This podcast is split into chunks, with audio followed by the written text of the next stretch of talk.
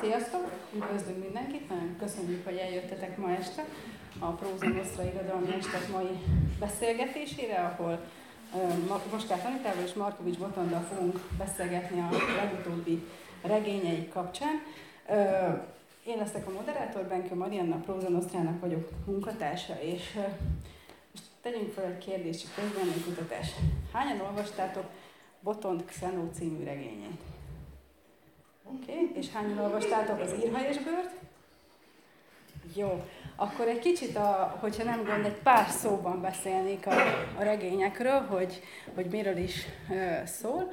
A Xenónak az az, alap, az a kiinduló helyzete, hogy a Földön egyik pillanatról másikra megjelennek, megjelenik egy idegen faj, ők a migrátorok, és ők magukkal hoznak két másik idegen fajt, és azt mondják nagyjából, hogy akkor most gyerekek éljetek itt együtt, mi itt hagyunk nektek pár embert, akit mi kondicionáltunk, nem is tudom talán milyen állapotra lehet mondani, akik ők a mi kis követeink, képviselőink, ők a mi hangunkon szólnak, és akkor ti körülbelül csináljátok azt innentől fogva, amit mi mondunk, és akkor ez nyilván a fajoknak nem feltétlenül annyira tetszik, se az embereknek, se a másik két talán legjobban látható fajnak nem tetszik, a firkáknak és a másik hidráknak, így van, és ők elkezdik, van, egy, van még egy harmadik faj, de ők később jönnek be, és és elkezdik kutatni, hogy kik is ezek a migrátorok, és miért is jöttek ide, miért is telepítettek ide különböző fajokat együtt. Nagyjából ez a kiinduló pont, én többet szerintem nem mesélnek ennyi, talán érthető arra, azokhoz a kérdésekhez, amit én, én gondoltam. Az írha és bőr pedig arról szól, annak pedig az a kiinduló helyzete, hogy a Földön egyik napról a másikra, a világ minden táján az állatok közül sokan egyszer csak így bebábozódnak, és a bábból kikelnek egy ilyen ember-állat hibridek, lehet valaki félig őz, félig ember, félig kutya, félig ember, ilyen elég érdekes. Vannak, akik teljesen életképtelenek, míg mások uh, tudnak, tehát hogy életképesek, és őket az emberek megpróbálják valamilyen szinten integrálni a társadalomba, és ez a regény Magyarországon játszódik, és azt mutatja be azokat a, azt az időszakot, amikor Magyarországon egy nemzetközi szervezet azért harcol, hogy ezek a lények, akiknek faj, akiket fajzatoknak hívnak a regényben általános, általában, ők kapjanak bizonyos fajta emberi jogokat, jogalanyiságot, és a történet három szálon fut, bemutatja egy, a nemzetközi szervezet egyik aktivistájának a, a sorsát, akit nem árulok el titkot, a regény elején gyakorlatilag bevallja, hogy ő is fajzat, csak rajta nem látszik, és egy őszfajzat, aki egy blogger, az ő igazság iránti útját mutatja be, és a harmadik egy kis skunk ember hibrid, aki pedig, akinek a az apja egy őz, az anyja pedig a televízió, ahogy szoktam mondogatni a regénybe, és az ő életútját mutatja be, és ez a három életút egy darabig párhuzamosan halad, majd a végén csatlakoznak egymáshoz, és ez a regény vége, de kiindulásnak körülbelül ennyi, erről szól a két regény. És akkor én bele is vágnék a, ebbe a beszélgetésbe. Egy elég élesen, úgy gondolom. 2015-ben Magyarországon elkezdődött a migrációs válság, akit talán senkinek kell, nem kell bemutatni, különösen itt Szegeden, hiszen mi is gyakran láttuk, de ugyanúgy Budapesten is ennek a nyomai. Én azt éreztem, mindkettőtöknek a regénye ugye ezt követően jelent meg, és noha beszéltetek arról, illetve Anita kifejezetten egy interjúban olvasta is, hogy azt mondta, hogy nem nem ez volt, nem nem volt kiinduló pontod a regényben, mégis az ott felmerülő kérdések, különösen az idegenség és a félelem kérdése, mindkét regényben én hangsúlyos elemnek érzem, és igazából mennyire hatottak rádok, rátok, illetve a regényeitekre ezek a hazai és a külföldi események, amik ehhez kapcsolódtak. Sziasztok! Hát igen, ez rögtön nehéz kérdés. Nagyjából, fú, mindig bajban vagyok, amikor ki kell számolnom, hogy mikor jött ennek a regénynek az ötlete, de olyan 2013 lehetett, azt hiszem, biztos leírtam pár helyen az a, az a megfelelő dátum, és akkor még ugye ez az egész migrációs dolog nem volt annyira köztudatban, nem tapasztaltuk annyira, tehát hogy semmiképpen sem ez így lette, vagy emiatt született meg az alapötlet. Viszont nyilván amikor ez megtörtént, akkor én még bőven a regényírásnak az elvetélt fázisaiban tartottam. Tehát én nagyon sokszor újraírok egy történetet, felvázolok egy alapszituációt, és akkor próbálgatom, hogy melyik kombináció lehet az, ami a legjobban arról beszél, amiről szeretnék. És ennek is volt nagyon sok korai változata, és hát hazudnék, ha azt mondanám, hogy a változtatások során nem hatott rám ez az egész um, hangulat, meg amit tapasztaltam, meg, meg amiken elgondolkodtam. Tehát az például biztos, hogy, hogy előtte nem volt benne népszavazás. Tehát, hogy egy egészen más szituációból indult, nem volt ennyire, nem volt ennyire kiélezett ez a politikai konfliktus benne. Viszont azt is gondolom, hogy a science fiction és meg a fantasy is nagyon gyakran foglalkozik az idegenség meg a másságnak a tematikájával, tehát hogy hogyha nem lett volna mondjuk egy ilyen migrációs hullámveszeg, akkor is születnének ilyen könyvek, csak nem feltétlenül találnánk meg ezt a párhuzamot, és nem feltétlenül beszélnénk ebből a szempontból róluk. Ami szerintem tök jó, hogy lehet róluk ilyen szempontból is beszélni, annak ellenére, hogy nem feltétlenül ez volt a kiindulási pont. Elírta? Hoppá. Sziasztok! Elért? Így jó? Kicsit közelebb jövök, nekem feszengeni. Igen, az én regényem az 2017-ben jelent meg, tehát most egy kicsit távolabb van tőlem, de még hogyha visszagondolok, akkor mindig érzem azt a dühöt és frusztrációt, ami a, a regényírás közben is éreztem, mert nekem masszívan benne van a, a 2015-ös migrációs események körüli, és igazából főleg az erre internetes reakciók körüli által kiváltott érzések, mert hát sajnos voltam olyan naív vagy érdeklődő, hogy túl sokat olvastam a, a fórum és a komment szekciót az ilyen hírek alapján, alatt, és hát azt az iszonyatos gyűlölet hullámot azt nagyon nehezen viseltem, hogy emberek így reagálnak másik embereknek a, a életének az összeomlására, és egy alaktalan masszaként kezelik őket. Talán nem erről szól, szól a regény, de ez masszívan bele szivárgott nálam. Ez úgy, nem emlékszem pontosan mikor találtam ki a regény ötletét, szerintem ez 14 körül lehetett, de, de én akkor annyit tudtam, hogy egy másik regényhez kitaláltam néhány érdekesebb idegen civilizációt, csak onnan aztán rájöttem, hogy abban a regényben nem kellnek idegenek, aztán rájöttem, hogy maga az a regény se kell, úgyhogy ezt nem is írtam meg, de, de az idegen civilizációk azok úgy, úgy biztatták a fantáziámat, és, és akkor abból jött ez a regény ötlet, hogy mi lenne, hogyha összezárnám a emberi, vagy a földdel, és rá egymásra kényszerítenék, irányosan kényszeríteném az embereket és a, a még néhány idegenfajt, és megnézném, hogy hogyan reagálnak. Ugye ez, ez valamennyire kicsit így reflektál erre a problémára, hogy, hogy mi vagy akár a világon máshol hogyan reagálnak más fajta kultúrákból érkező menekültekre. És hát így, így ebből jött a regény, hát aki olvasta és eljutott a végéig, az, az látta, hogy nem, nem biztos, hogy ma már ezt így írnám meg, de, de akkor, akkor ez egy elég így csapódott le, szóval nem túl vidáman.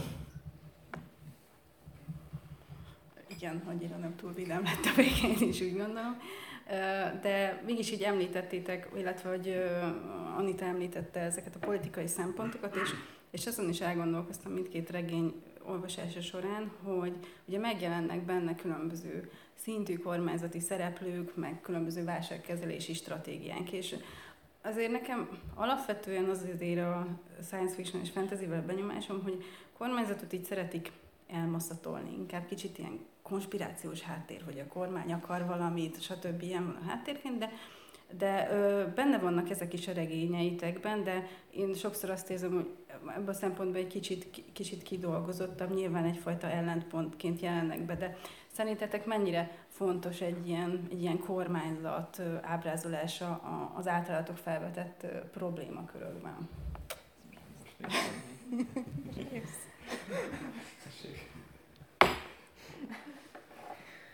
Um, hát én abból indultam ki, hogy, hogy mivel ez lényegében egy alternatív jelen Magyarországon játszódik, nagyon nehéz lett volna kivonni a, a kormánynak bármiféle reakcióját. Ennek ellenére nagyon sokat finomítottam és nagyon sokat csaltam, tehát az, hogy egyáltalán és lehet, hogy ez pessimisten fog hangzani, de az, hogy egyáltalán felmerül, hogy van benne egy népszavazás, ahol a fajzatok jogokat kaphatnak, nekem már ez is nagyon fentezi. Tehát nem vagyok benne biztos, hogy ez, hogy ez így történne, hogyha valóságban járunk. Meg, meg kellettek olyan motiváló tényezők, hogy a magyar kormány miért fogadta be ezeket a fajzatokat, tehát hogy azért, mert fizetnek a szomszédos országok, hogy nem nekik kelljen a fajzatokat ápolniuk, hanem ahogy átváltoznak mondjuk nem emlékszem, hogy melyik szomszédos államokban, de akkor átküldik ide őket teherautóval, meg egy csomó pénzt, és akkor inkább a Magyarország kezeli a válságot.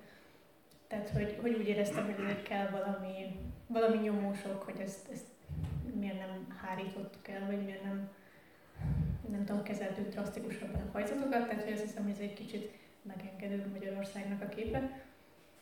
Viszont, viszont nem akartam azt se, hogy hogy ez itt teljesen el legyen maszatolva, hogy tehát nyilván, hogyha történik egy ilyen világméretű jelenség, akkor arra fognak a vezető hatalmak valamiféle reakciót adni.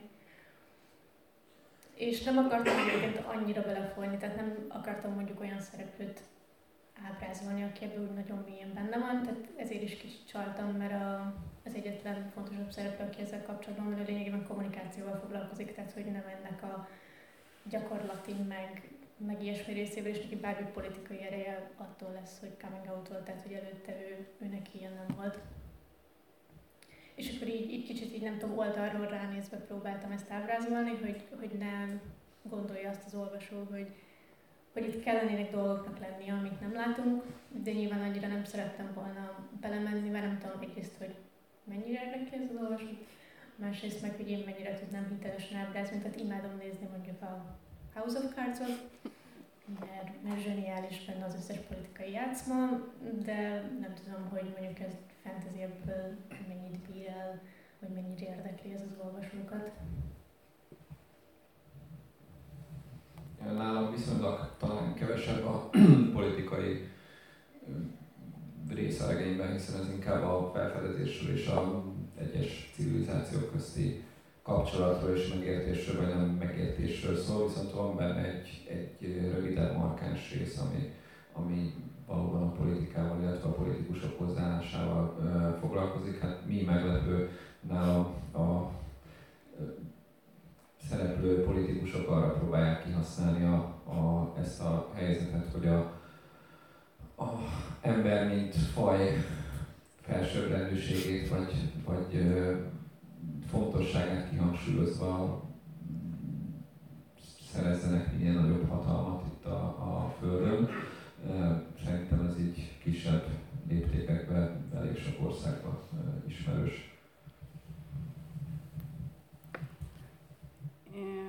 Igen, tehát hogy ábrázoltatok mondjuk úgy a problémákat össztársadalmi szinten, mondjuk ez is egy szintje a regénynek, én úgy gondolom, ahogy beszéltünk is róla, de mégis én azt egy közös pontnak láttam, hogy a Xenu esetében is van egy kis közösség, meg az írha és bőrés esetében vannak kis közösség. A Xenónál egy, egy családon, a család belső dinamikáján keresztül beszélsz nagyon sok mindenről, míg az írha és bőrben többfajta családot látunk, hiszen van egy kvázi csorda, egy, vagy az őz közösség, van benne a nyáj, ami egy teljesen másfajta közösség, hogy gyakran ezek a, ezeknek a, az egymásra hatása alakítja a cselekményt. Igazából szerintetek így könnyebb ábrázolni a felvetett kérdéseket, hogy így közösségben ábrázoljuk, vagy, vagy teljesebb képet ad, vagy miért fontos ez ahhoz képest, hogy nem csak egyéni szinten ábrázoljátok a kérdéseket?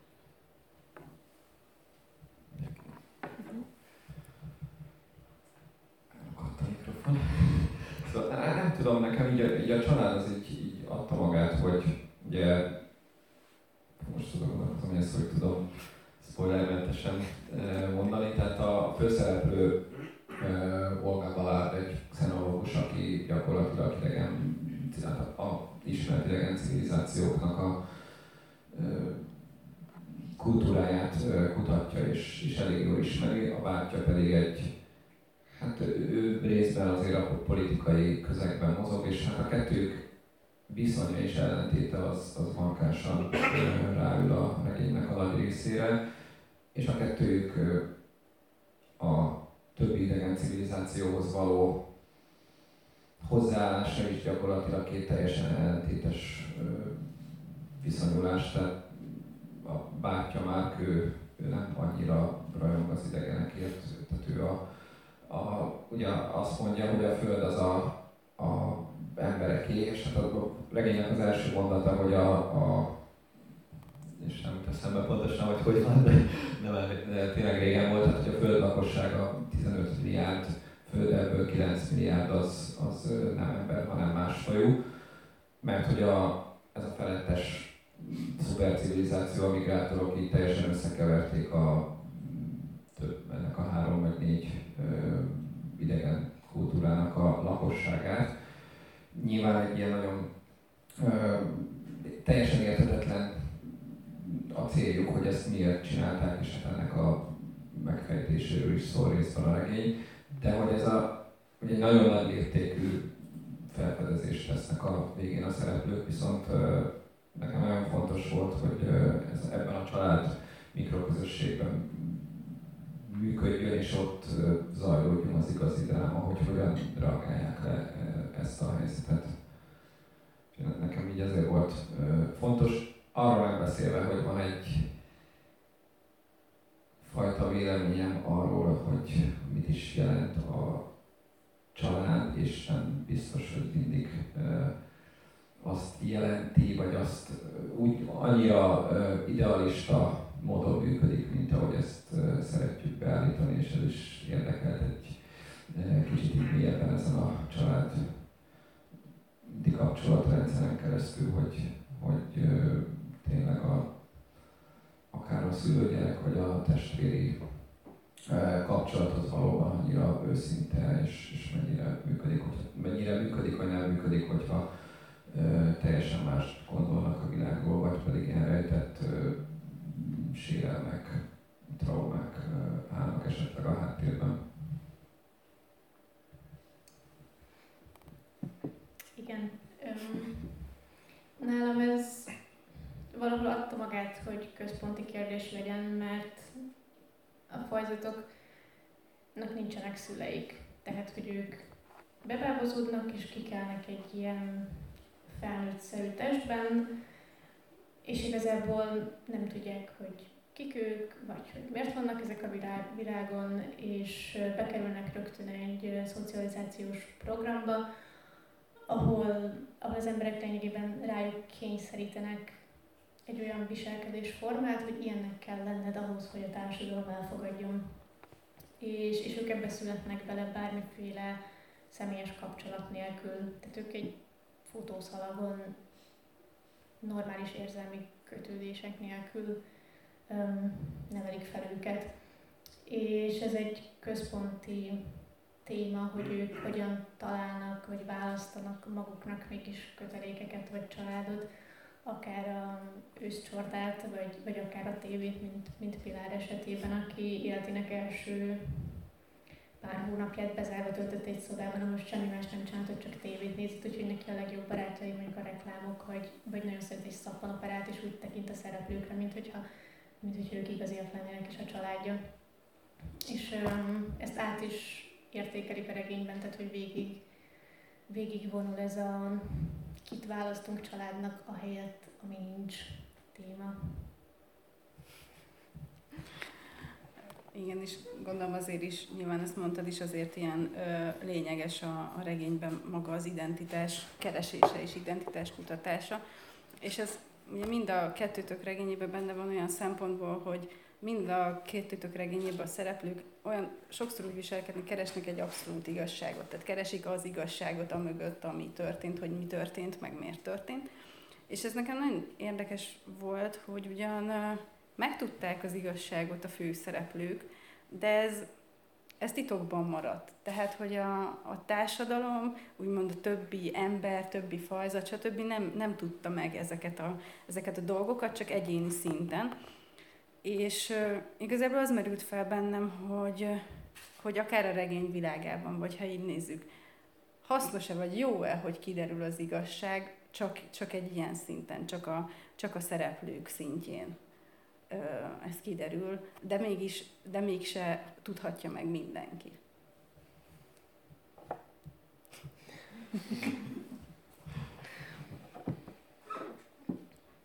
Igen, mondjuk az, hogy nálam mennyire derül ki az igazság, az szerintem picit relatív, tehát hogy én úgy érzem, hogy nem tudnak meg mindent, és, és fontos az, hogy a végén Kirillnek kell ezt kiegészítenie valami olyan, ahogyan ő értelmezés, ahogyan azt, ő azt aztán továbbadja a fajzatoknak anélkül, hogy egyébként világkatasztrófát okozna. Nyilván ez, ez itt szerettem volna, hogyha valamiféle nyugvópontra jut a regény, és hogyha ez a valami a végén kiderül, az nem nyugvópont jelentett volna, hanem, hanem akkor nem tudom, az apokalipszistől kezdve bármi, és, és nem, nem akartam ezekkel a konfliktusokkal ott hagyni az olvasót. Tehát elég az, hogy ő tudja, hogy ott van ennek a lehetősége, hogyha ez valaha kiderül, akkor az, az mennyire változtathatná meg a világot. És hogy vajon fel tud-e készülni a világ arra, hogy, hogy kezelje ezt az új szituációt. Ez mindig egy nagyon érdekes kérdés, hogy ha van valami hatalmas titok, akkor annak az jobb-e, hogyha ha kiderül, vagy jobb-e, hogyha ha titokban marad. Ugye ezt így a mi világunkban is nagyon sok mindent valószínűleg nem tudom most hogy itt ilyen összesülés elményesek kerülnének elő, de uff, igen, fognám.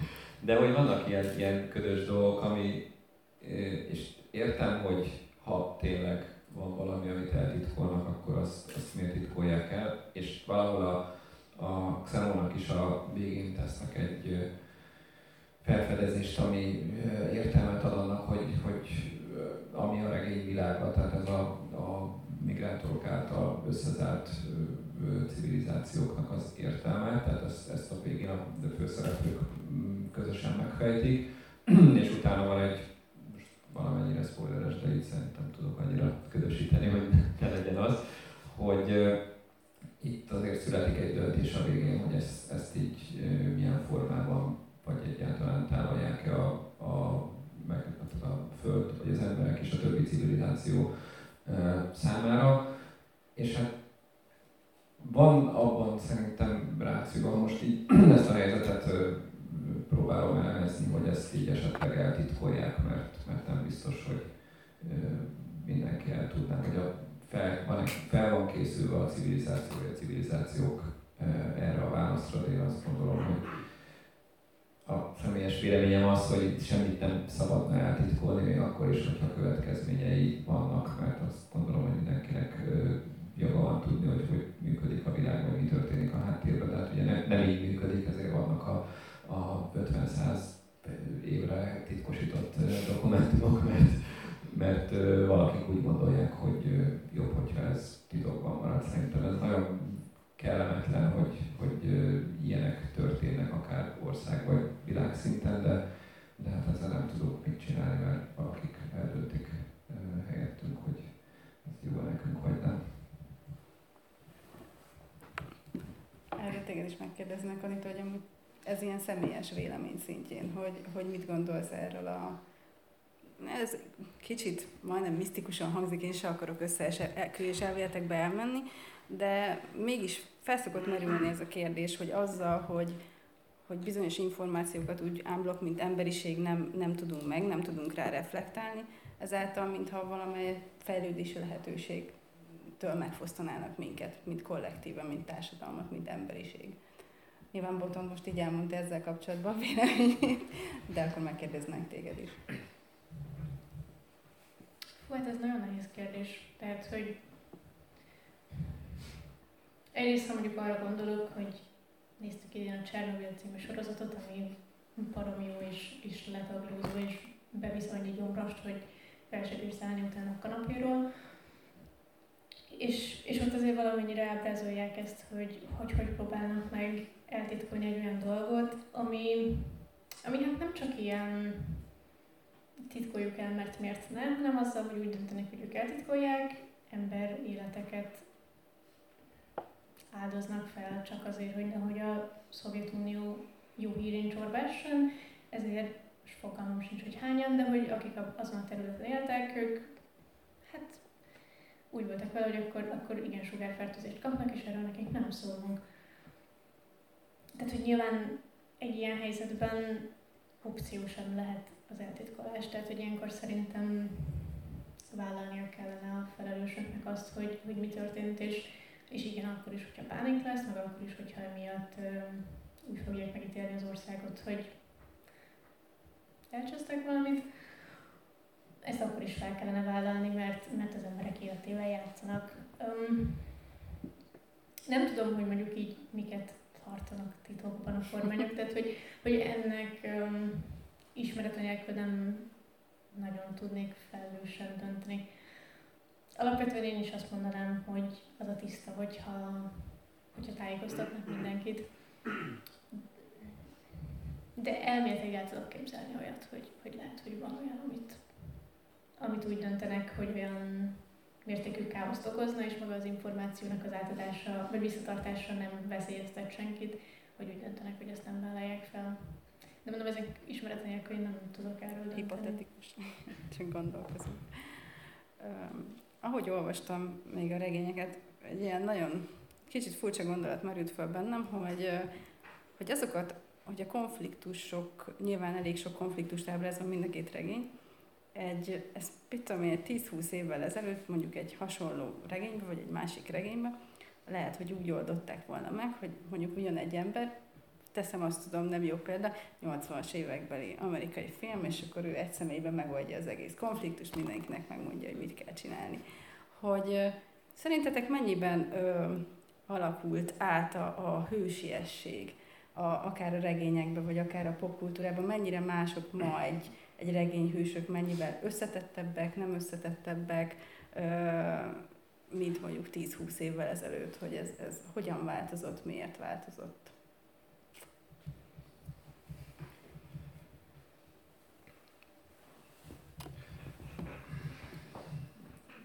Gondolom, hogy, hogy most összetettebbek lennének a feltétlenül a, a hősök mert tehát nyilván régen is voltak összetettebb karakterek, hősök, akik nem csak megmentették a világot, aztán eltávoztak a naplementébe, hanem, hanem vagy nem tudták megmenteni a világot, vagy, vagy ennél sokkal bonyolult volt a szituáció. Most is vannak általad említett egy személyben mindent megoldó regényszereplők.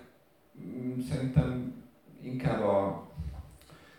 Én azt látom, hogy a, mondjuk a 80-as években vagy régebben egy kicsit optimistább volt a, a mondjuk akár lehet, hogy a fantasztikus uh, irodalom is, mint, mint manapság. Ugye most azért itt sok minden uh, lebeg a jelen emberisége felett, ami azért így aggodalomra adhat okot, még a uh, magamfajta optimisták számára is.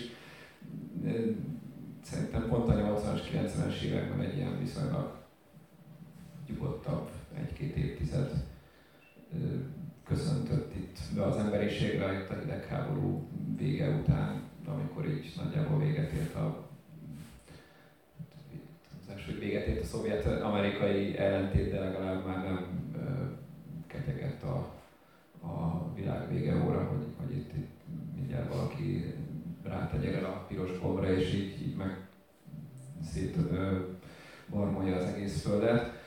De most más problémák vannak, és ezek így sokkal komolyabbnak látszanak. Én inkább ezt, ezt érzem, hogy erre ez, ez, ez viszont egy jóval bonyolultabb kérdéskör, és, és szerintem valamennyire, és akkor nem beszélek a fantasyről, majd arról te beszélsz, de, de a, a science fiction is szerintem most egy kicsit ilyen, ilyen nem tudom, újfajta dolgok kezdenek születni, de, de én nem tudom, hogy pontosan merre merre tart, tehát vannak nagyon belőlemutató újfajta regények, vannak klasszikusabb science fiction de nem, én azt, azt nem, tehát fejlődött sokat a science fiction, de, de szerintem nem feltétlenül ebbe.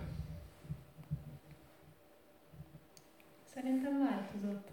Hogy akkor itt ne értsünk egyet. Tehát szerintem nagyon változik az, hogy most egy uh, regény hogyan gondolkodik a szereplőkről, és lehet, hogy ebben benne van az is, hogy, hogy régen mondjuk nagyobb százalékban voltak azok a művek, amik inkább ezek a menekülés a valóságtól típusúak, és ma megnőtt azoknak az aránya, amik nem a menekülés a valóságból típusú művek, hanem, realistábbak. Tudom, hogy a realista szót fantasy meg science fiction esetében fura használni, de, de tényleg reális problémákról beszélnek, reflektálnak a világunkra, és ehhez hozzátartozik az, hogy a hőség is árnyaltabbak legyenek, mert, mert senki nem hinné el, hogy, hogy igen, ez tényleg valós problémákról beszél, hogyha mellette teljesen papírmosi figurák rohangálnának, és igen, lehet, hogy vannak um, mentális problémáik, nehézségeik, szexuális zavaraik, bármi.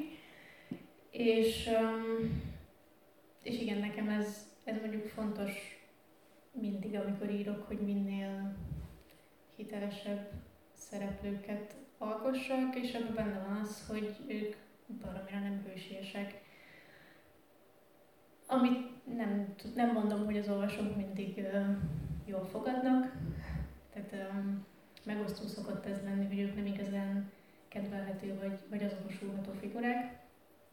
De um, azt gondolom, hogy az életben sincsenek olyan emberek, akik, akik reggeltől estig ilyen hősies üzemmódban működnek, hanem esetleg olyan pillanatok vannak, amikor amikor valaki túl tud lépni a saját frusztrációin, és tesz valamit, ami, ami másokért van, és inkább ezek a egy-egy pillanat az, ami szerintem a hősiességről szólhat, nem pedig valakinek így a teljes élete. Jó, ebben, ebben a részben igazad van, csak én annyit akartam mondani, hogy, hogy ne általánosítsuk annyira, hogy régen csak ilyen regények voltak, tehát ugyanúgy voltak. Mondtam, Jól tudom. Az arányokról beszéltem. Igen, az arányok egy kicsit valóban változtak, de, de hogy a 60-as, 70-es, 80-as, 90-es években is voltak nagyon mélyen ábrázolt karakterek. Azt tény, hogy most sokkal nagyobb fókusz van sok író fejében a karaktereken, már még az enyémben is, hogy visszagondolok, hogy mondjuk miket írtam a forduló környékén, és miket írok most. És akkor szerintetek most így fontosabbak is néha a, a karakterek, mint a cselekmény? Tehát, hogy fontosabb az, hogy összetettebb karakterek legyenek, vagy tudom, hogy teljesen más zsánerben alkottak, és teljesen mások az elvárások is, de, de mégis akkor fontosabb egy, egy karakter, fontos a cselekmény kettő egység, ezt, ezt így hogy? Szerintem ez olvasófüggő. Tehát én például olvasóként is um, többre értékelek egy jól megírt karaktert, mint egy izgalmas cselekmény, pusztán azért, mert ez köt le jobban. Tehát valakinek a, a megismerése az nekem izgalmasabb, mint hogy milyen fordulatok vannak, vagy, vagy hogy mennyire pörög a sztori. Tehát engem a lassú könyvek is teljesen el tudnak vinni, hogyha, hogyha tudok agyalni közben a karakteren, hogy, hogy ő miért ilyen, most miért így reagál, kicsit összetenni az ő hátterét fejben. Tehát, hogy, hogy legyen egy ilyen a szöveg mögötti réteg, amit ugyanúgy meg kell fejtened a karakterrel kapcsolatban. Úgyhogy ez engem el tud vinni, de ettől függetlenül vannak olvasók, akiket meg inkább a cselekmény nyűgöz le, és ezzel nincs semmi baj, tehát nem gondolom, hogy az egyik feljebb való lenne, mint a másik, ez inkább csak preferencia. Én is egyetértek, hogy tényleg olvasófüggő. Én még annyit hozzátennék, aztán lehet, hogy nincs igazam, hogy a, talán a science fiction olvasók egy kicsit inkább cselekmény központúbbak, tehát őket talán kevésbé érdeklik a karakterek. Most így eszembe jut a Isten gépei című regény, ami sokaknak a kedvence, és abban konkrétan így a karakterek igazából így asszisztálnak a, nem is a cselekményhez, inkább ahhoz a gondolatvilághoz, amit a regény közölni akar. Én bevallom most, hogy egyre szeretem azt a regényt, de, de én most éppen billenek akár a Xenóval, inkább a karakterekkel szeretek foglalkozni, és valahol próbálom megtalálni a karaktercselekmény egyensúlyt, hogy azért egyik se billenjen el nálam egyik vagy másik irányba, mert szerint nekem mind a kettő egyformán fontos. Meg csak annyit ott eszembe, hogy ha már így a írás folyamatáról beszélünk, hogy, hogy nekem például a karakter az, ami elsőként megvan. Tehát általában a szereplőknek a... Látok valamit egy szereplőből, és akkor engem az érdekel írás közben, hogy ezt fel, felfejtsem. És a cselekmény az nekem nagyon-nagyon a végén alakul ki, amit tudom, hogy így, így furának hangzik, de valószínűleg ezért írom újra annyiszor a sztorit. Mert oké, okay, most már ismerem a szereplőt, most már jobban tudok olyan szituációkat teremteni, ami, ami nem is tudom, így provokálja azt, hogy ők valójában milyenek, és így majd az olvasó is látni fogja, hogy ők milyenek. És, és amikor ez már megvan, akkor áll össze nekem a cselekmény, akkor tudom sorrendbe tenni mondjuk az eseményeket, hogy ezek hogyan következzenek, vagy hogyan hassanak egymásra, ami valószínűleg mondjuk az olvasói attitűdünkből eredett neked. Szerintem sokkal hamarabb megvan az, hogy milyen um, fordulópontok, vagy milyen gyújtópontok vannak a történetben, amik fontosak neked. Talán, talán inkább az ötlet, vagy az, hogy mit akar a regény mondani, az van meg, azért a cselekmény az nekem együtt alakul ki a, a karakterekkel, már a fordulópontokkal, de, de tény, hogy előbb, előbb van meg a cselekménynek a, a mondjuk a néhány nagyobb fordulópontja, mint hogy a karakterekbe elkezdtek belemélyedni, mert az, azt kell, hogy majd lássam, hogy kb. mi akar velük történni, és hogy arra, hogy reagálnak, vagy ki fog rá hogyan reagálni. És amúgy mennyit, mennyit beszélgettek mondjuk a készülő regényeitekről, vagy a témáitokról, hogy most felmerült bennem ez, mit gondolsz róla? Vannak ilyen beszélgetések, vagy, vagy abszolút ez az elkülönült, én akkor most írok, és akkor én most csak a saját világomban létezek, ez hogyan működik? Ki kezdje?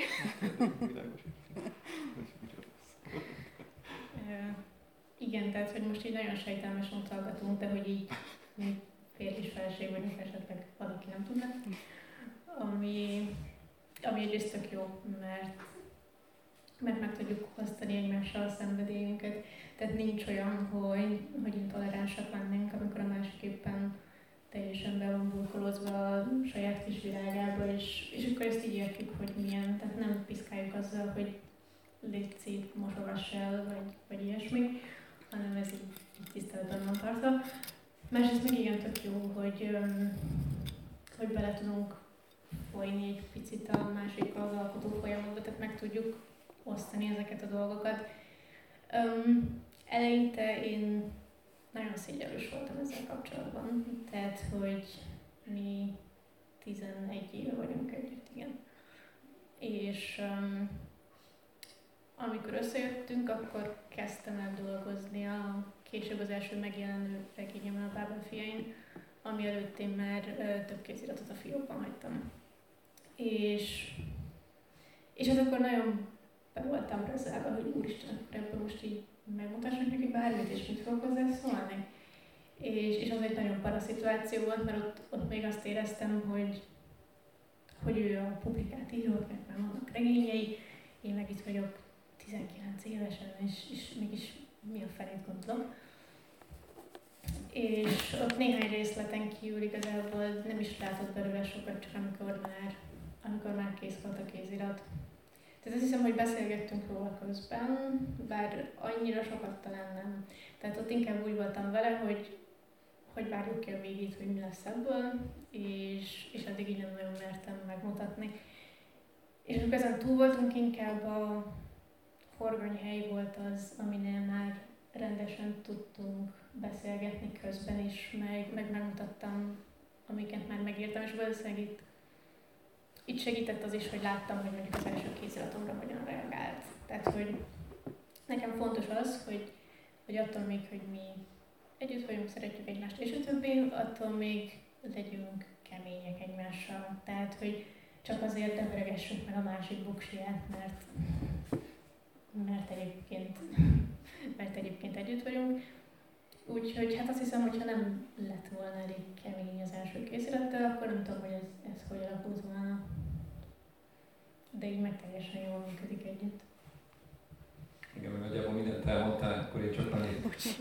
Nem, semmi gond, akkor csak annyit fűznék hozzá én élményemet, hogy Anitát én, én mindig úgy szoktam jellemezni, hogy egy egy hatalmas nagy, amikor a, a, odaadok neki valami szöveget, amit írtam, hogy van egy hatalmas nagy bár meg boncolók és a kezében, és így, így apró darabokra szedi, amiket, amit odaadtam neki, úgyhogy igen, az mindig egy kicsit kellemetlen érzés szokott lenni, amikor elolvassa és elmondja, hogy hát ez ezért, meg ezért, meg ezért, meg ezért rossz. Ez nem szabad így történni. Bocsánat. Nem, nem, jó, nem rossz, hanem hogy igazad van, kérdéseket teszel fel, amikre nincs a válaszom. Nekem így csapódik le, és, és hát igen, utána egy, egy ideig, egy óráig ott szenvedek. Három jó pár napig szenvedek, hogy kidobom, kidobom a regényt, és nem, nem is írok soha többet. E, aztán utána hát szépen így, amikor beér a, a átmegy az egon, és bejut az agyam mélyére, akkor, akkor úgy, úgy elkezdem úgy felfogni, hogy mit mondott, és valóban miért nem működik, ami,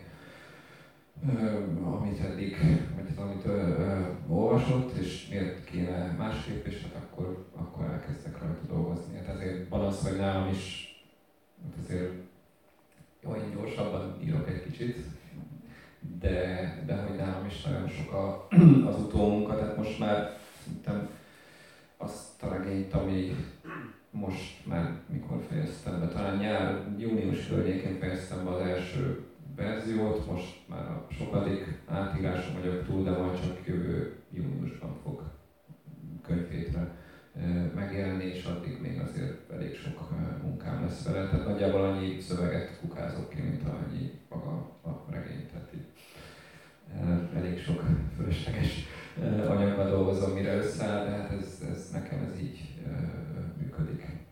És igen, tehát nagyon nagy segítség nekem is, tehát az, az amit, amit így hozzátesz. Gondol, akár egy gondolkodásban, akár pedig a szöveg szétszedésével. Meg most, hogy így beszéltünk a pozitív oldaláról, um, én most veszem észre, hogy most, hogy erről beszéltünk, így, így elkezdtem izgulni, pedig egyébként nem szoktam ilyen szituációban izgulni, hogy beszélni kell valamiről.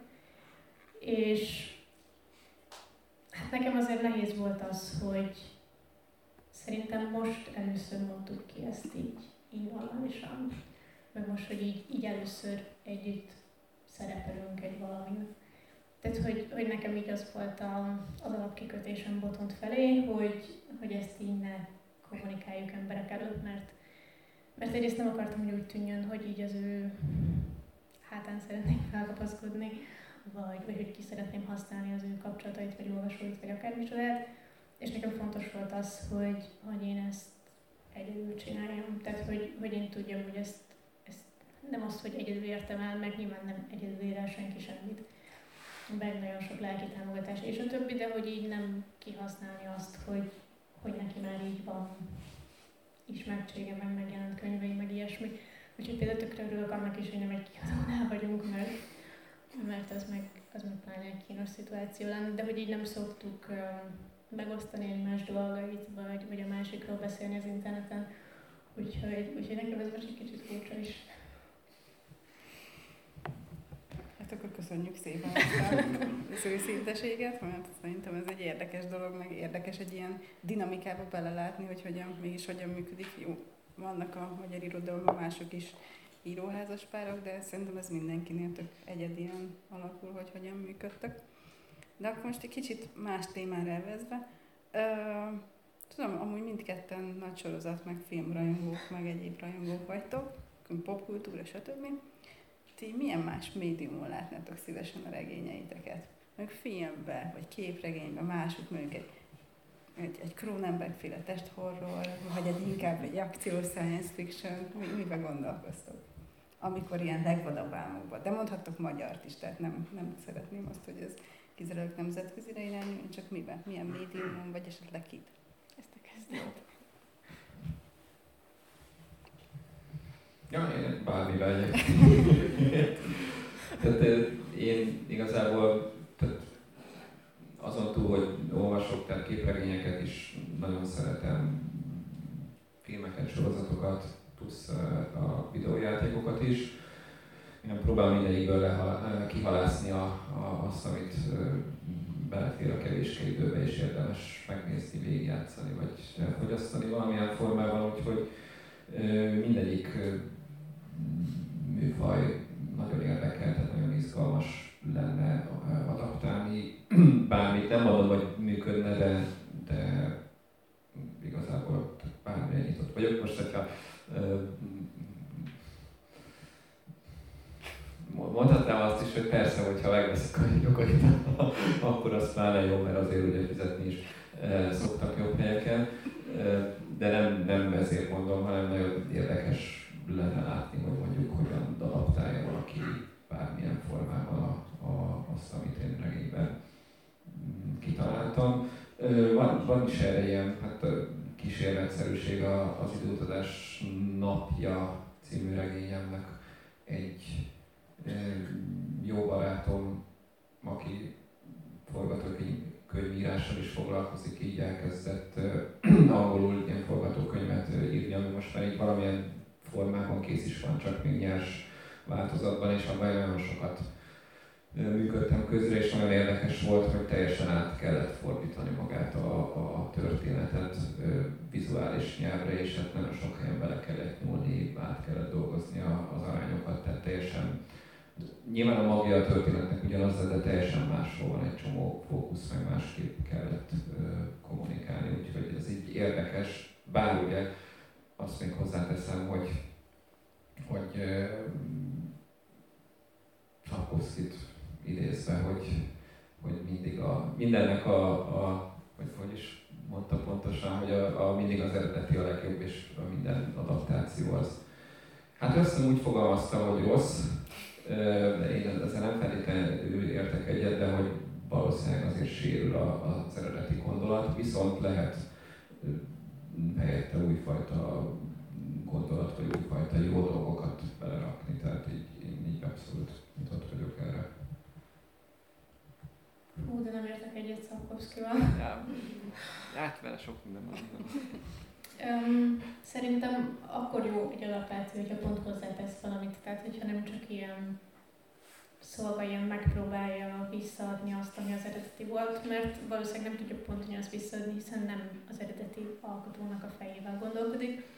És akkor jó, hogyha újra értelmezi, hozzáteszi a saját gondolatait, és, és igazából nem is ugyanaz a mű lesz. Tehát, hogyha valahol bármiféle adaptáció lenne, ami nyilván nem lesz, de hogy, de hogy most akkor eljátszunk a gondolattal, akkor én akkor lennék elégedett, hogyha lenne ennek egy ilyen önálló értelmezése, amire, amit, amit így én is meglátok benne azáltal, hogy, hogy van egy adaptáció, ami több vagy másabb, mint, mint amit én írtam.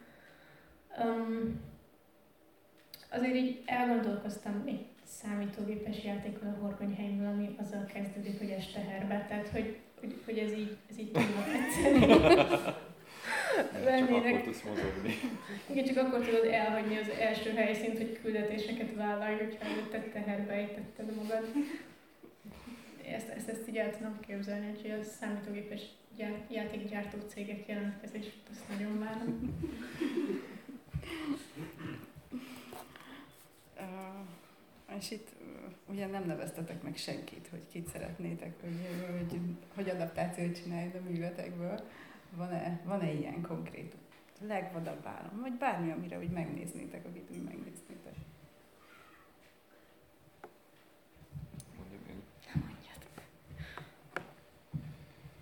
Mondjuk Christopher Nolan szívesen látnám ezeket, ha már így. mit? Milyen tudom, hogy vihetem.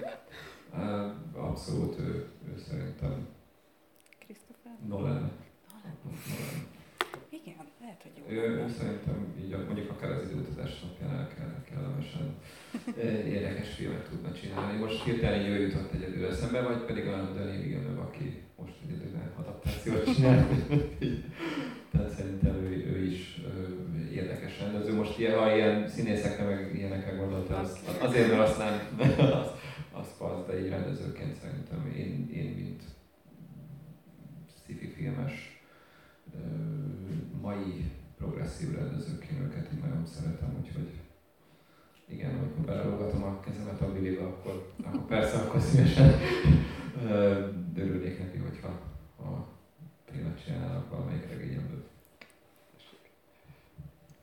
Én soha nem gondolkodtam ezen, tudom, hogy így nagyon kiábrándító vagyok, de tényleg nem. Um, az biztos, hogy inkább valami művészibb, tehát kisebb költségvetésű, nem a nagyon nagy kasszasiker filmrendezőkben gondolkodnék. Jó, mondjuk az írha és bőr esetében nagyon szeretném, hogy nem úgy nézzen ki, mint a macskák musicalnek a trailerem, mert az, az, az maradandó károsodást okozna mindenkiben, tehát ott inkább animációs sorozatban, vagy ilyesmiben tudnék gondolkodni, mert, mert, mert nem szeretnék macskákat, köszönöm. Um, vagy nem tudom, esetleg képregény, de hogy én, én tényleg nem gondolkoztam ilyen. Valami beteg, tárkosabb, kicsit művészibb filmrendezőben, de azért úgy, hogy még értse a, a néző, hogy mi történik, én inkább olyanban gondolkodnék. Lars von Trier, abszolút. Köszönöm. az biztos elég beteg lenne, azt tudni. Úgyhogy, de hogyha egy ezekről beszélgetünk, mindkettőtök ugye viszonylag aktívak vagytok a közösségi médiában, például kedvencekről szoktunk beszélni, Dűnét az biztos mindig megosztasz, tehát az, az újabb és újabb híreket és újabb és újabb reményeket, hogy talán ez most sikerül, reménykedünk benne. Van Facebook oldalatok, Anita, te Instagramon is, is jelen vagy. Szerintetek mennyire fontos, hogy ma egy író Magyarországon így jelen legyen a közösségi médiában, mennyire tartjátok ti ezt fontosnak, és hogy mennyire tudtok ezen keresztül mondjuk rajongókkal kapcsolatot tartani, vagy szoktatok?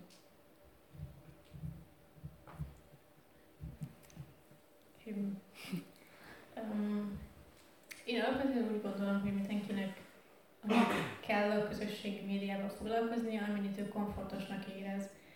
Tehát, hogy hogy én nem tartom azt jó ötletnek, hogy egy kezdőszerzőre ezt így rányomják, hogy már pedig most neked Facebook oldalat, Instagram, blog, akármi csodákat kell csinálnod azért, hogy az olvasók megtaláljanak, de ő közben ebben valamire nem érzi magát jól. Tehát szerintem az, az így érződik a kommunikáció, hogy ez neki nyűg, ő, ő, ő még nem olyan biztos ebben. Úgyhogy én nekem például nagyon későn lettek ilyen felületeim. Tehát amikor az első regényem megjelent, akkor csináltam egy blogot, mert úgy éreztem, hogy az az, ami a leg, komfortosabb nekem. Ott tudom talán a legjobban szabályozni, hogy, hogy mi történik. Tehát az, hogy a Facebook az egy sokkal pillanatnyibb dolog, lepörögnek a posztok, nagyon frissnek kell lenni, és a többi, egy blogposzton viszont lehetett sokáig kotlani, át lehetett gondolni, ezt most tényleg kimerem rakni az internetre, és a többi.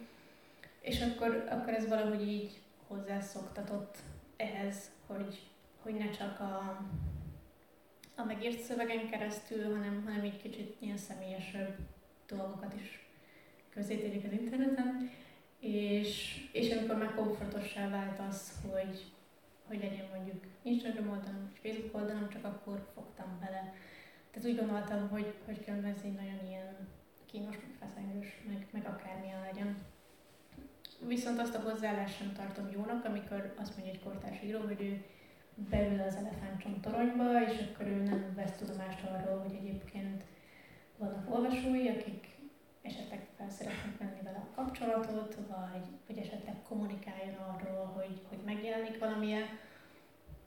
Úgy gondolom, hogy ez egy olyan felület, amit érdemes ebből a szempontból kihasználni, és nem pedig egy ilyen elérhetetlen távolságot építeni. Tehát, hogy nagyon sok káros sztereotípia van arról, hogy egy író milyen, és, és nincs annál rosszabb, amikor, amikor tényleg ez az elefántcsont típusú író, aki egyébként leszarja az olvasói véleményeket, ő megjelent, az biztos jó kritikákat nem olvas, mert minek, és ez szerintem hosszú távon visszaveti azt is, hogy ő, hogy ő miket fog írni, tehát hogy, hogy elvágja magát akár egy fejlődési lehetőségtől is.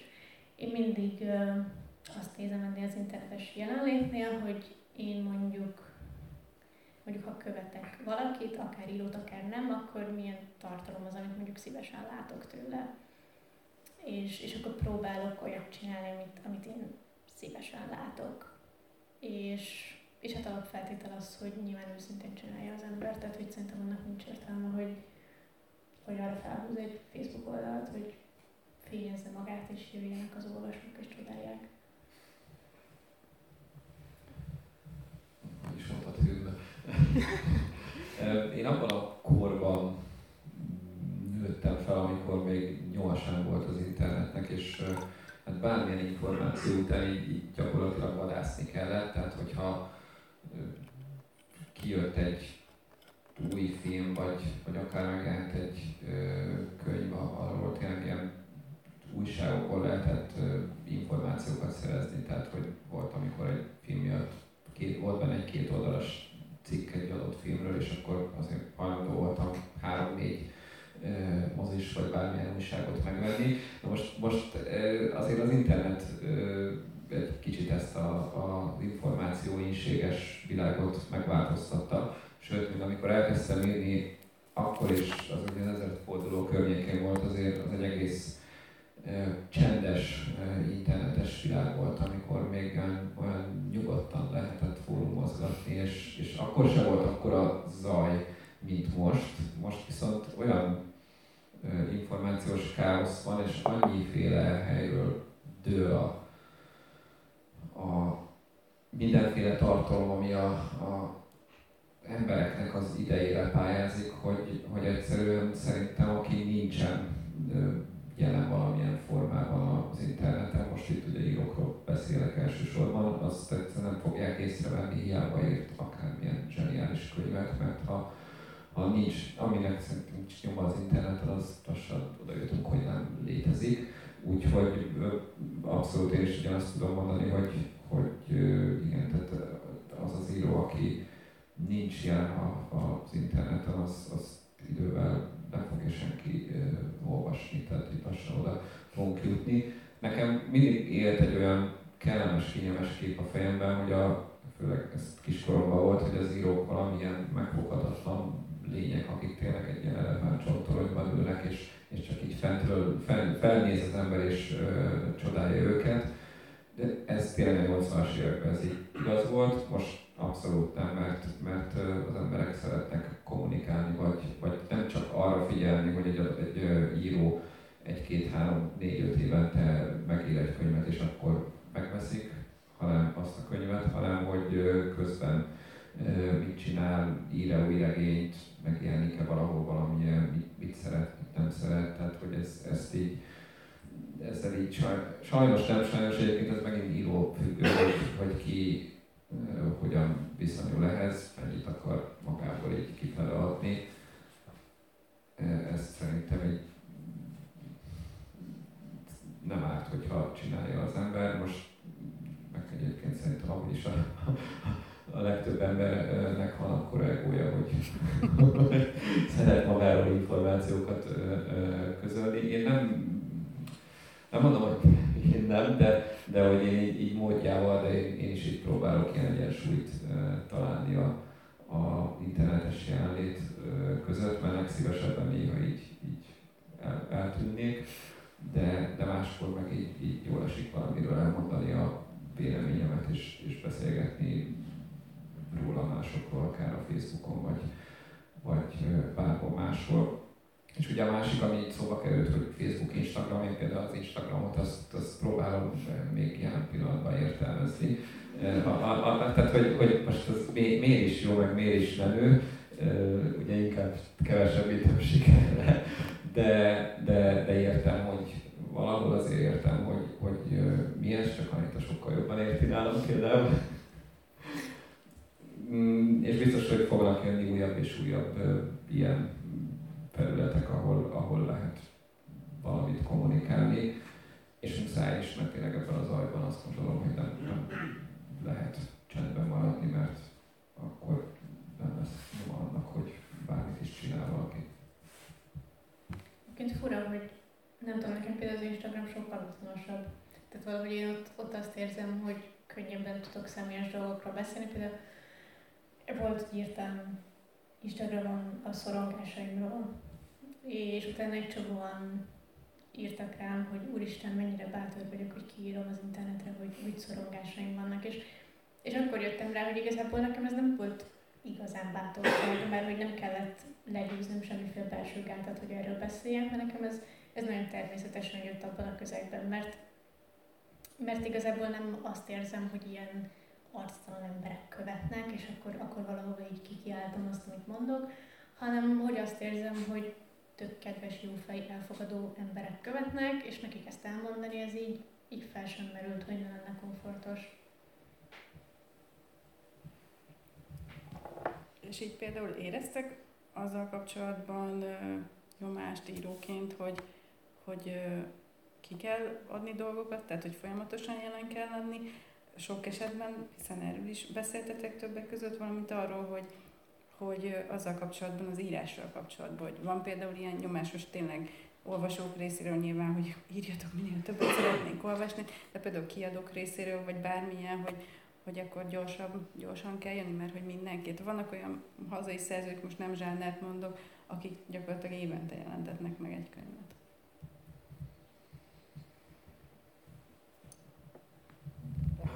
Első fel a kérdésnek? Vagy Nyomás, arra már a nyomás, a Ja. nyomás. A, Hogy jelen legyél, hogy folyamatosan működjél, és illetve ezzel kapcsolatban nyomás, hogy, hogy jelentess is meg, hogy folyamatosan igen, tehát a, tőled. olyan ig- igazából inkább belső nyomás van, bár, bár azért azt gondolom, hogy a, a kiadók is szeretik, hogyha a szerző jelen van és van nyoma, mert, mert annak azért valahol van következménye az eladásban, már pedig aki ír és van egy kiadója, azt gondolom, hogy szeretném, hogyha az a kiadó a következő regényét is kiadná, ahhoz pedig azért olyan érdemi eladási számokat kell felmutatni, és tehát így, így abszolút ez, ez, a, ez a fajta nyomás nincsen, de olyan nincsen, hogy, hogy rám vagy ránk szól a kiadó, hogy, hogy posztolj már a Facebookon valamit, vagy beszélj magadról.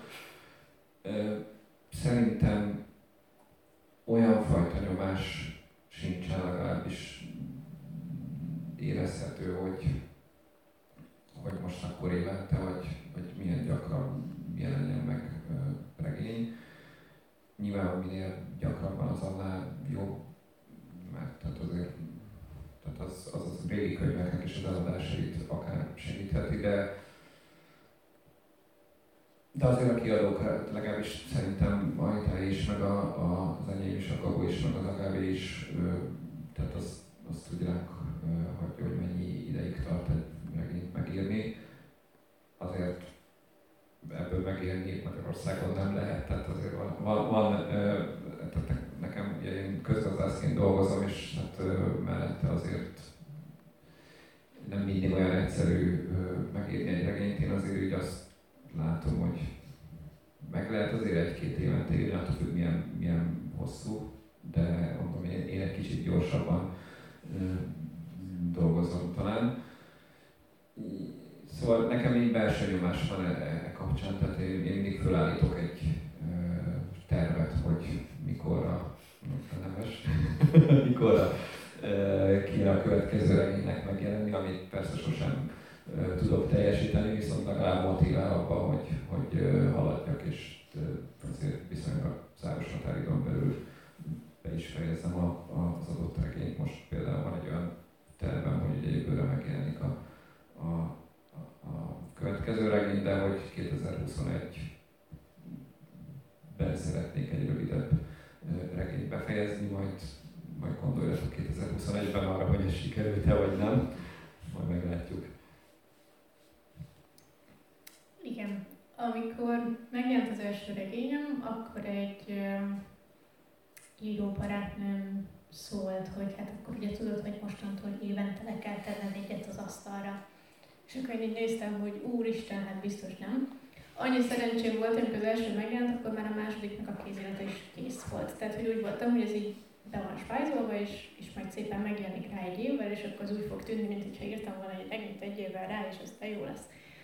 És addig esetben megírom a harmadikat. Um, ehhez képest a második a Borgonyha, ez 2015-ben jelent meg, és akkor most az írhat meg 2019-ben, tehát hogy valójában így négy évet késtem. És, és ezt nagyon elmondták, hogy, hogy egy év, és hogyha ha nagyon-nagyon megcsúszol, akkor esetleg kettő, de hogy annál többet nem hogy hagyjál, mert akkor az olvasók el fognak felejteni. És ez így egyébként annyira szörnyű nyomás volt, ezt nem a kiadótól kaptam, mondom ezt egy, egy író baráttól, és hát én meg voltam sokkal, hogy most tényleg az olvasók ezt igényelnék, hogy hogyha nem jön évente, vagy maximum két évente egy könyved, akkor, akkor ne is jelenj meg. Úgyhogy úgy voltam vele, hogy, hogy miután sikerült ezt a frusztrációt leküzdenem, mert láttam, hogy nem fogom ezt a könyvet megírni annyi idő alatt. Egyrészt azért, mert nagyon hosszú, egy millió leütés, ami a hosszú soha többé nem szeretnénk írni. Másrészt pedig azért, mert um, én szerkesztőként dolgoztam közben, és amikor egyszerűen mások szövegébe mélyedek bele, akkor este utána már nem tudtam a sajátommal foglalkozni. Harmadrészt meg ugye azért, mert annyiszor újraírtam, de ez meg nálam természetes, tehát hogy ezt a fázist nem hiszem, hogy ki tudnám kerülni. Úgyhogy hát nem mondom, hogy nem volt bennünk félsz, hogy négy év után jelentkezni regényel, úristen, vagy emlékezni fog még rám. Azt hiszem, olvastam is egy olyan véleményt a horgonyhelyről, hogy de jó lenne tudni, hogy úgy éle még a szerző. És kimondom, hogy köszi, négy évre tűntem el, nem. És viszont az összes parám az semmisé lett, amikor kiderült, hogy, hogy igazából várnak az olvasók ennyit. Tehát, hogy szerintem ez egy ilyen mítosz, amivel így, így próbálják a, a szerzőket agyonnyomni, meg frusztrálni, de, de valójában az olvasók tök türelmesek, és nem várják el, hogy csak azért, hogy hogy időben közelebb jöjjenek ki könyvek, azért így összecsapjál valamit. Tehát, hogy nekem az volt az elsődleges, hogy akkor jöjjön ki a könyv, amikor nyilván elégedett sosem leszek vele, de hogy amikor úgy érzem, hogy, hogy el tudom engedni. És, és nem hagytam volna, hogy akár a kiadó, akár, akár saját magamat frusztráljam, hogy inkább korábban kiadjam csak azért, hogy, hogy olvasható legyen. És inkább úgy vagyok vele, hogy ameddig értenie kell egy történetnek, meg ameddig dolgozni kell rajta, azt az időt kapja meg az író, és ezért végül az olvasó lesz a leghálásabb, hogy nem egy összecsapott valamit tesznek elő. És akkor, ha már tervekről beszélgettünk, akkor egy pár szót tudnál nekem mondani arról, voltad mert elég konkrétan tudsz beszélni szerintem arról, hogy mind dolgozol még most, így megjelenés előtt, de esetleg Anita, tudom, te idén hoztad ki a gyermekedet, úgyhogy, úgyhogy neked nem tudom, milyen ötleteitek vannak a jövőre nézve, vagy esetleg novella, bármi ilyesmi, amit várhatunk. Hát igen, én most talán próbálom egy véglegesíteni a jövő évi kéziratot. És közben már gondolkozom a következő regényem masszívan, megjegyzettelem, meg, meg hát még azért nem kezdem el, de már majdnem mert hogy most már befejeződött az előző, úgyhogy izgatóan a következőnek így a, a fölépítése, meg kik a szereplők, meg mi fog történni. Hát tudom, hogy mennyit tudok így, így mondani a regényről. A naprendszerben játszódó, nem tudom, ilyen transhumanista is tudom, hogy micsoda dráma, űropera, tehát ilyen, ilyen, ilyen furcsa egyverek, ami gyakorlatilag így a, a emberi létezéssel a testen túli, vagy a, tehát, tehát nehéz ugye megfogalmazni, mert még ez eddig e, a fejemben egy ilyen 8-9 ezer karakteres szöveg folyamként létezik, nem három mondatban összetömörítve.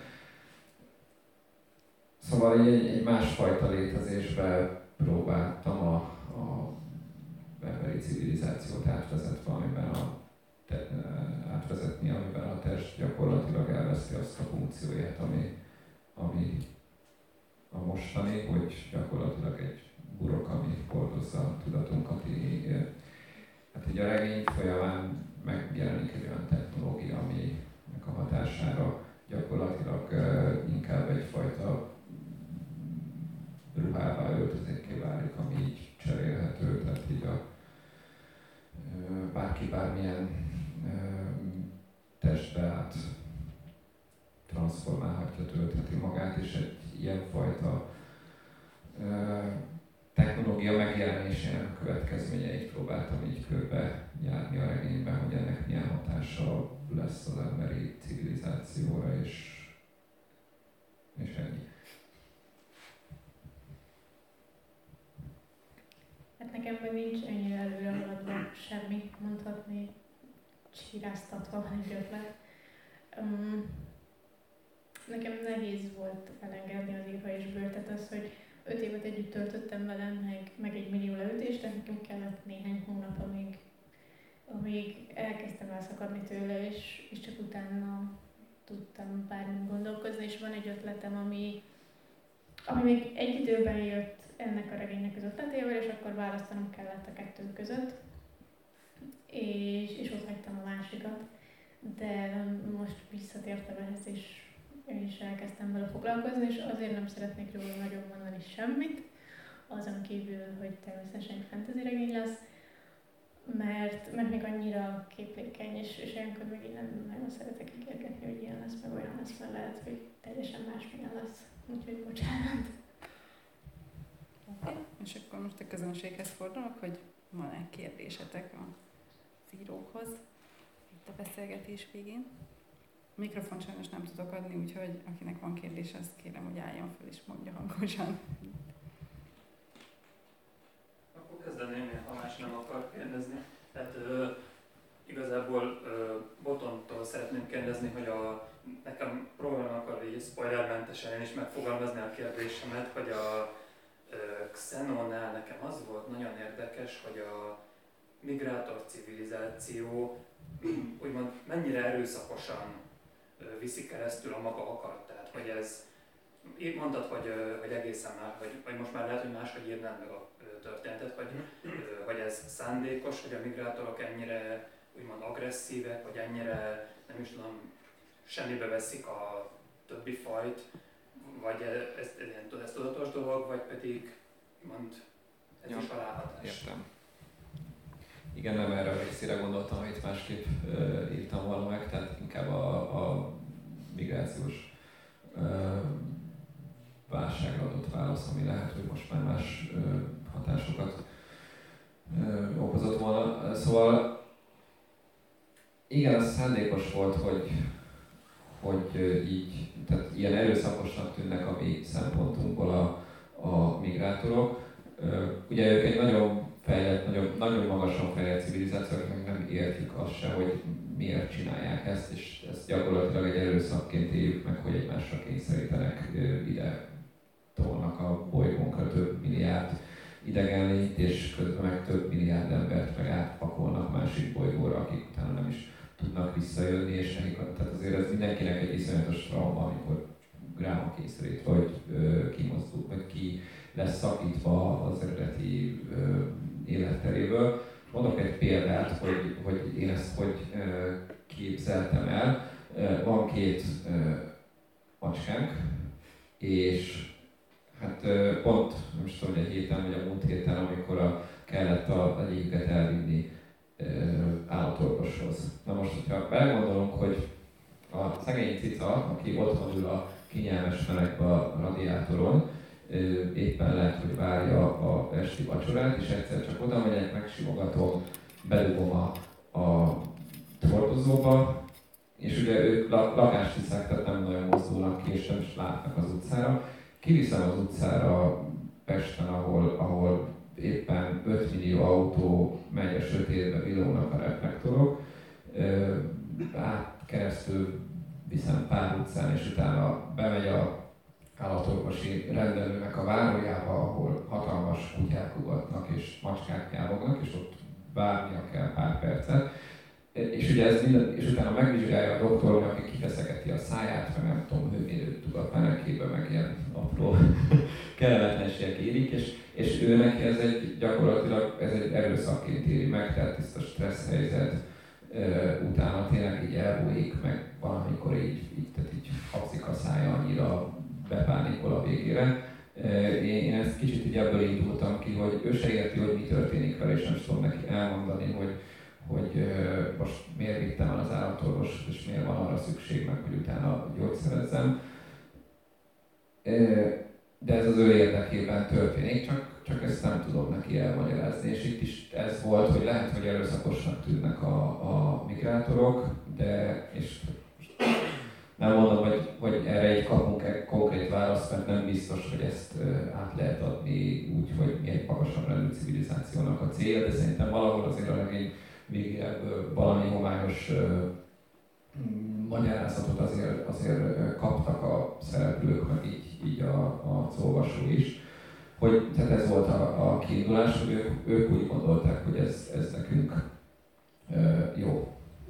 Igen, csak én azon lepődtem meg, hogy pont egyébként az egyik barátommal ezen eléggé összevitáztunk, mert ugye neki is, ő, ő, azzal, ő azzal jött, hogy ő végészkedik, uh-huh. és hogy amikor ő a mm, légutakat kiveszi, meg ugye hát, hogy amennyi mély elpusztul, még a legnagyobb gondosság mellett is, ugye Mm, és ő ezt, ezt a példát hoztam, véletlenül most a más példát mondtad, csak, ö, csak én nekem meg változatlanul az volt a fura, hogy mondom, de Péter, amiket nem tudod elmagyarázni, mert ö, ugye nem, nem létezik köztünk kommunikáció.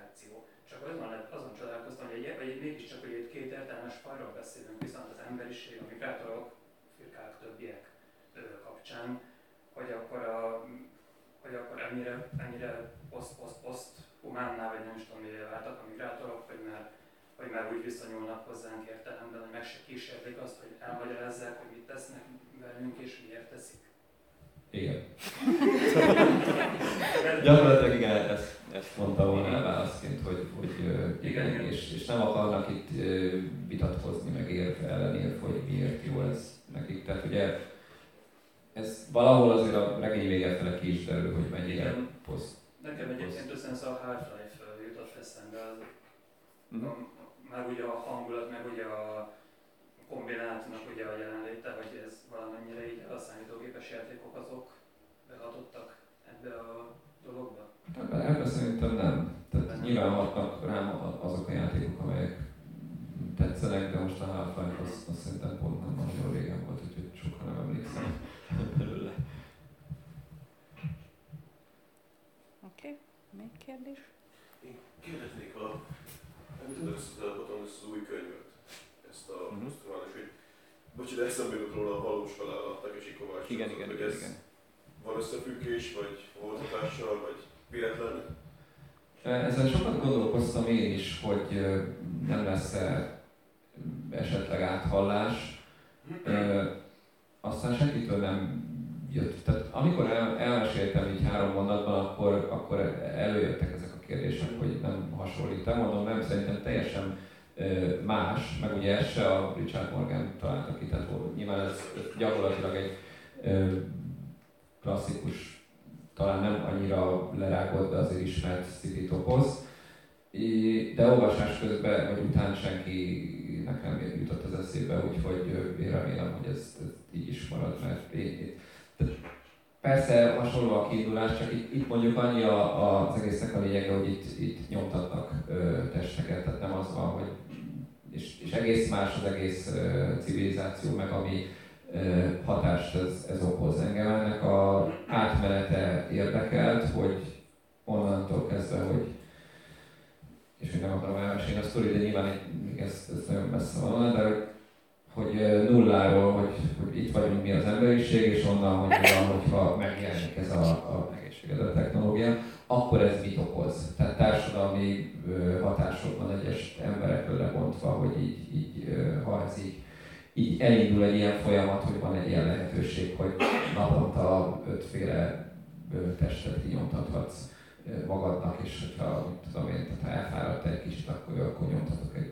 másik testet, aztán akkor inkább abba folytatom, hogy ennek milyen következményei lehetnek, hogyha, és nem is a, tehát a lényeg itt, itt engem az az átmenet érdekelt, hogy ö, hogyan jutunk el a, a tehát, hogyan reagál az egész társadalom erre. Úgyhogy szerintem nem, nem ö, ö, egészen más, mint a valóság, de aztán lehet, hogy kicsit hasonló. Valakinek még kérdése? Esetleg novellás kötetben gondolkoztok, tehát hogy ezért most látjuk, hogy a, a kis prózapiaca az elkezdett felpörögni, és tudom, hogy nem ez a fő profilotok, de hogy mondjuk esetleg azokból a szövegekből, amik, amik megjelentek, gondolkoztak-e benne, vagy hogy esetleg kötetté bővítitek azt a, azokat a szövegeket?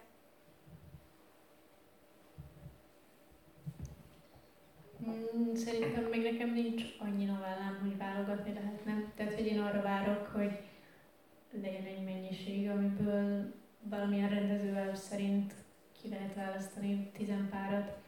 Tehát, hogy, hogy annak én nem látom értelmét, hogy mindenáron legyen egy novellás kötetem, de hogyha természetes folyamatban úgy alakul, hogy lesz egy novellám, hogy, hogy megéri összerakni egyet, akkor, akkor persze. Én nem szeretem novellákat. Se, főleg írni nem, olvasni azt egy kicsit jobban, de, de én regényolvasó és regényíró vagyok.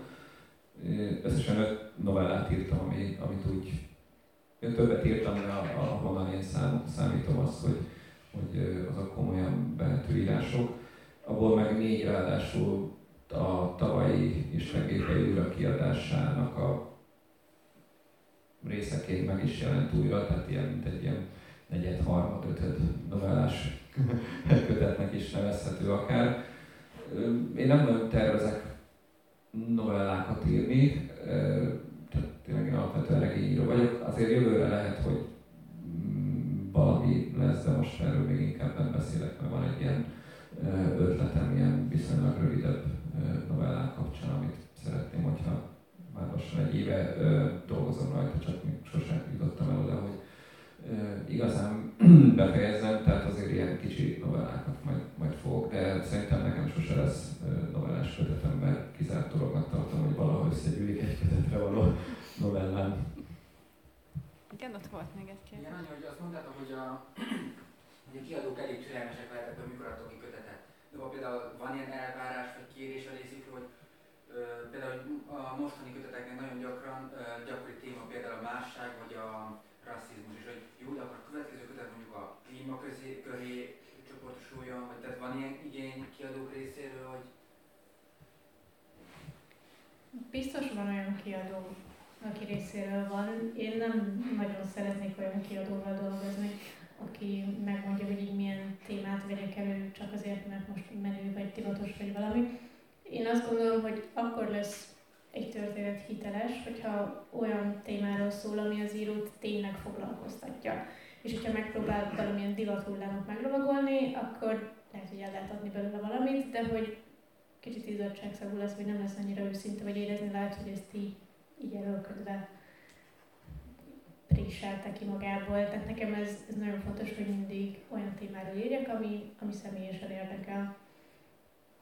És az, hogy most ez éppen egybevág mondjuk azzal, ami a, ami a közt is érdekli, az egy szerencsés egybeesés. De, de hogy olyan téma foglalkoztat, ami, ami éppen nem menő, vagy divatos, vagy ilyesmi, akkor azt ugyanúgy megírnám, és, és bízom benne, hogy az olvasók attól még követnének. Valószínűleg ahány író, annyi féle válasz van erre, tehát biztos, hogy van, aki szívesen ír úgy, hogy a, a kiadó megmondja neki, hogy most valami ilyesmit írjál inkább. Én sem vagyok olyan, tehát hogy így ugyanazt tudnám elismerni, mint Ervin tanítva, hogy, hogy amit tehát a, csak azért, mert erre van esetleg igény, én olyat nem szeretnék írni, mert szerintem az úgyse lesz elég jó. Tehát csak ami tényleg így belülről jön, ami, ami igazán meg szeretnék írni, az, az, azt fogom elkezdeni, és most pont volt az elmúlt egy évben nem tudom hány regényötletet jegyzetelgettem végig, mire megtaláltam azt, ami igazán érdekel. Tehát én is így kerestem többféle téma között ugráltam, mire meg lett az, ami, ami, amire azt mondtam, hogy na jó, ez az, ami, ami tényleg majd foglalkoztat, és látom benne a, a fantáziát. Szóval én nem is szeretnék szintén olyan kiadóval együtt dolgozni, aki meg akarja mondani, hogy mit írjak. Csak még annyi, hogy amikor a második regényem a Horgonyi hely megjelent, amiben elég fontos elég fontos a nemi szerepeknek a felborulása, és észrevettem, hogy maga, mint téma érdekli az embereket, akkor én teljesen meg voltam döbbenve, tehát nem tudtam, hogy ez most egy olyan téma lesz, amire így hírt. Tehát, hogy egyszerűen nyilván, ha belegondoltam volna, akkor tudtam volna, de hogy annyira nem gondoltam bele. Tehát ugye sosem, sosem gondolok bele abba, hogy amit írok, az mondjuk a piaccal mennyire korrelál. Ami lehet, hogy mondhatjuk azt, hogy hülyeség, hiszen miért nem ír az író olyat, amit el lehet adni, de úgy vagyok vele, hogy az írás az egy annyira annyira sok munkaórát beleül az ember, és annyira kicsi anyagi haszna van, hogy ezt csak akkor lehet csinálni, hogyha, hogyha tényleg szenvedélyesen csinálja az ember, és hogyha pont ezt a részét vennénk ki az írásnak, hogy tényleg egy olyan témáról, egy olyan, olyan valamit írjon meg, ami neki nagyon fontos, akkor tulajdonképpen a legjobb része veszne el. És lehet, hogyha nem tudom, csilliókat lehetne vele keresni, akkor többen lennének azok, akik azt mondanák, hogy van itt egy divatos téma, írok akkor nem tudom, szürke 50 klónokat. De amíg szerintem ilyen, ilyen sok időben ilyen kevés anyagi haszon, addig, addig arra kell fókuszálni, ami tényleg fontos a szerzőnek. Írhatnak romantikus regényeket is. Ezt vagyunk megnézni. Én nem. Oké, okay. akkor ah, van még egy kérdés. Hát nekem az a kérdésem, hogy van-e olyan téma, ami érdekel benneteket, de még mondjuk nem érzitek magatoknak készen arra, hogy megírjátok, de valamikor esetleg elképzeléstek arról, hogy lesz belőle regény?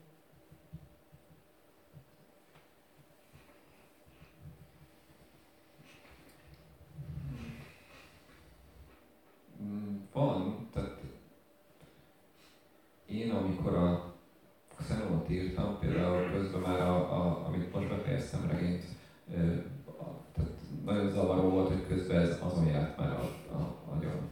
Tehát, hogy így, így mindig így kicsit így előre gondolkodom. Most is fel, feltehetőleg tudom, hogy, hogy mi lesz a következő, de, de van egy halvány ötletem, amit, amit majd egyszer nagyon szeretnék utána megírni, csak, és most is lehet, hogy az lett volna, csak még nem állt össze, nem tudom, hogy mi akar belőle lenni, úgyhogy még így kell a háttérben pörögnie. De aztán lehet, hogy ez még későbbre sorolódik, tehát én, én nem, nem érdemes szerintem túl messzire gondolkodni, hogy mit tudom, hogy a következő tíz regényemnek az ötletét tudom, mert lehet, hogy tíz év múlva már egyik ötlet sem érdekel ezekből. Úgyhogy van egy csomó ilyen ötletcsíra, aztán meglátjuk melyikből mi lesz. Valami például a, a Xenonnak az idegenjét, ugye kiszedtem egy, egy olyan regényből, amit 2011 óta próbáltam megírni, és azóta se sikerült, és nem tudom, hogy valaha sikerülni fog. Tehát az is még így tologatom magam előtt, hogy majd egyszer, csak mindig találok olyat, ami jobban érdekel. Nekem van például egy novellám, amit, amit nagyon régóta tologatok, ami egy egyetemi horror nevezzük ennek, és, és már többször próbáltam megírni, és rájöttem, hogy azért nem megy, mert ugyan egy az egyben nem megfeleltethető, de az az érzés, amihez próbálok visszanyúlni, az egy ilyen saját egyetemi élmény, amitől úgy érzem, hogy még nem távolodtam eléggé ahhoz, hogy ezt meg tudjam írni, tehát hogy még, még jobban fel kell dolgoznom ezt magamban, hogy, hogy tudjak róla írni. És ez az egyik, a másik pedig nagyon szeretnék írni egyszerű ifjúsági regényt. Ez egy ilyen régi vágyam, de hogy sosem érzem magam még elég késznek hozzá. Azt hiszem, ami egyébként kicsit paradox is, mert nyilván mindig idősebb leszek, annál jobban távolodom az ifjúsági korosztálytól, akár a nyelvétől, akár az érzéseitől, szóval egyre nehezebb lesz ilyet megírni, úgyhogy lehet, hogy ez egy ilyen, ilyen örök vágyálom marad, de, de van bennem egy ilyen, igen. Köszönjük szépen mindenkinek!